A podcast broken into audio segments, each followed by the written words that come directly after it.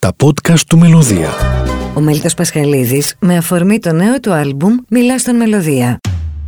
Ελπίζω να, να βρούμε μια άκρη. Νομίζω ότι το common sense θα επικρατήσει του φόβου τελικά.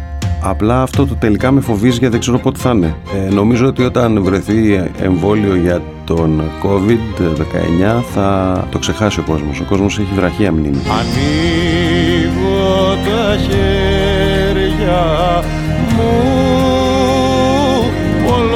κόσμο χώρεσαν και τώρα πια χωράνε μόνο εσένα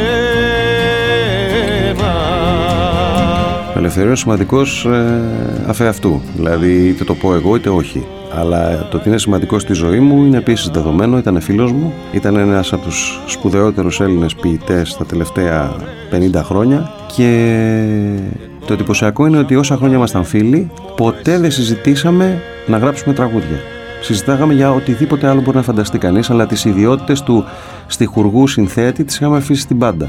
Κάποια στιγμή όμως μου έδωσε να μελοποιήσω το ποίημα που είχε γράψει για τον Βαγγέλη Γιακουμάκη και εγώ το αμέλησα. Δεν το έκανα γιατί ήταν και μεγάλο, με φόβησε κιόλας να σου πω την αλήθεια και ήρθε η στιγμή να το μελοποιήσω πέρσι το Σεπτέμβριο. Αθώοι όλοι σε μια χώρα των αθώων Δεν σε γνωρίσαμε να πιούμε έναν καφέ.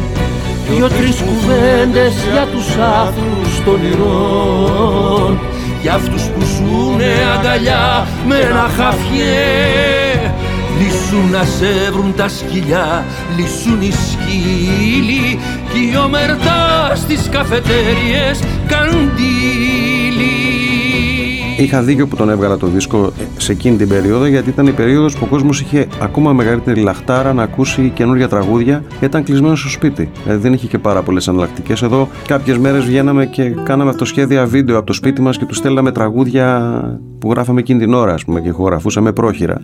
Πόσο μάλλον που εγώ είχα έναν ολοκληρωμένο δίσκο έτοιμο, ε, τι νόημα έχει να τον κρατήσω στο, στο σιρτάρι και να τον βγάλω τώρα; Σκιές αγγέλων γέμισαν το σπίτι Σκόνη χρυσή που μπήκε από το φεγγίτι Φωτογραφίζουν κάμαρες ετώνια Κρεβάτια δίχως έρωτα και χρόνια Περιμένω αυτό το οποίο περίμενα πάντα από, τα, τρα- από τους δίσκους μου να μου μείνουν τραγούδια τα οποία θα τα λέμε παρέα στις συναυλίες. Δηλαδή κάποια να αγαπηθούν και να περάσουν από στόμα σε στόμα. Δεν έχω χρόνο ματιά μου Δεν έχω χρόνο Νομίζω ότι οι αναφορές του ανθρώπου κάποια στιγμή τελειώνουν. Δηλαδή θέλω να πω, γιατί η αναφορά είναι αυτό που λέμε.